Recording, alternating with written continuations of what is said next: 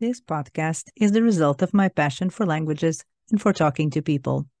I have conversations with language professionals who are willing to share their experience. We focus on their work, but also on how their love for languages has shaped their personal lives. I started my career as a researcher in terminology, but I found my passion for working directly with clients when I lived in the United States and started working as a language consultant for global companies like Sony, Apple, and Google. When I came back to Europe, I was introduced to the world of LSPs, where I had multiple roles project manager, vendor manager, and terminologist. Now that I am fully dedicated to my own projects, I provide language services in English and Portuguese, mentoring and consulting for the localization industry, and of course, I'm also a podcaster. Find out more on LinkedIn or Instagram and get in touch if you'd like to explore how I can help you with your project. I am Rita Prazeres Gonçalves, the language worker. This podcast is also available on YouTube.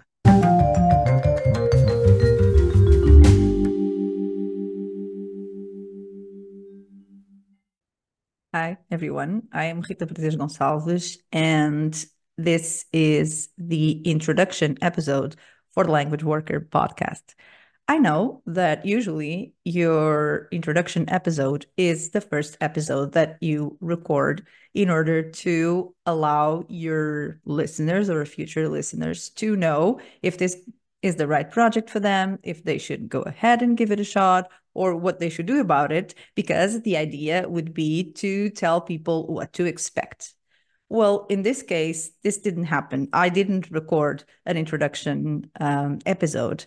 And this is because the year 2023 was pretty uncertain for me. And I had a lot of projects and a lot of things on my mind, but most of the ideas were not very solid. So I was kind of afraid of introducing a podcast uh, in such a way that it couldn't actually happen. I was afraid of, you know, technical things that could happen or not being able to get guests or not being able to then deal with the output or you know all those things that your inner saboteur keeps telling you about and that you have to be like very careful to avoid just being frozen by fear. And so that's what happened. I ended up never recording the introduction episode because i was afraid i admit that i couldn't actually do you know, walk the walk. so I didn't want to talk the talk.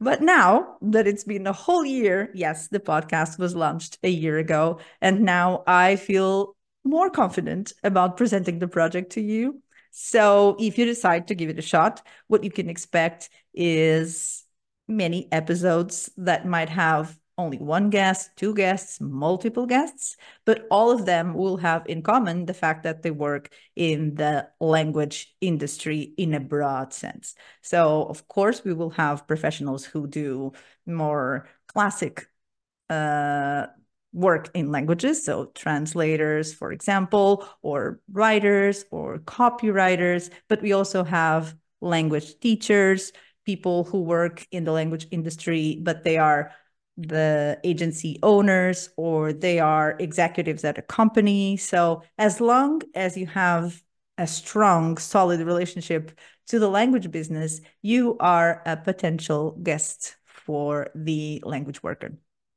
Because this is exactly my approach to my own language work, right? So I do all sorts of projects, multiple natures, multiple styles, all sorts of things, multiple tasks, activities. And this is how I see not only the future of the industry, but also my future in the industry. So if you think that this is for you, I will be very happy to have you as a listener, or if you really feel so inclined, as a guest. Who know? So welcome to Language Worker, and I hope you stick around.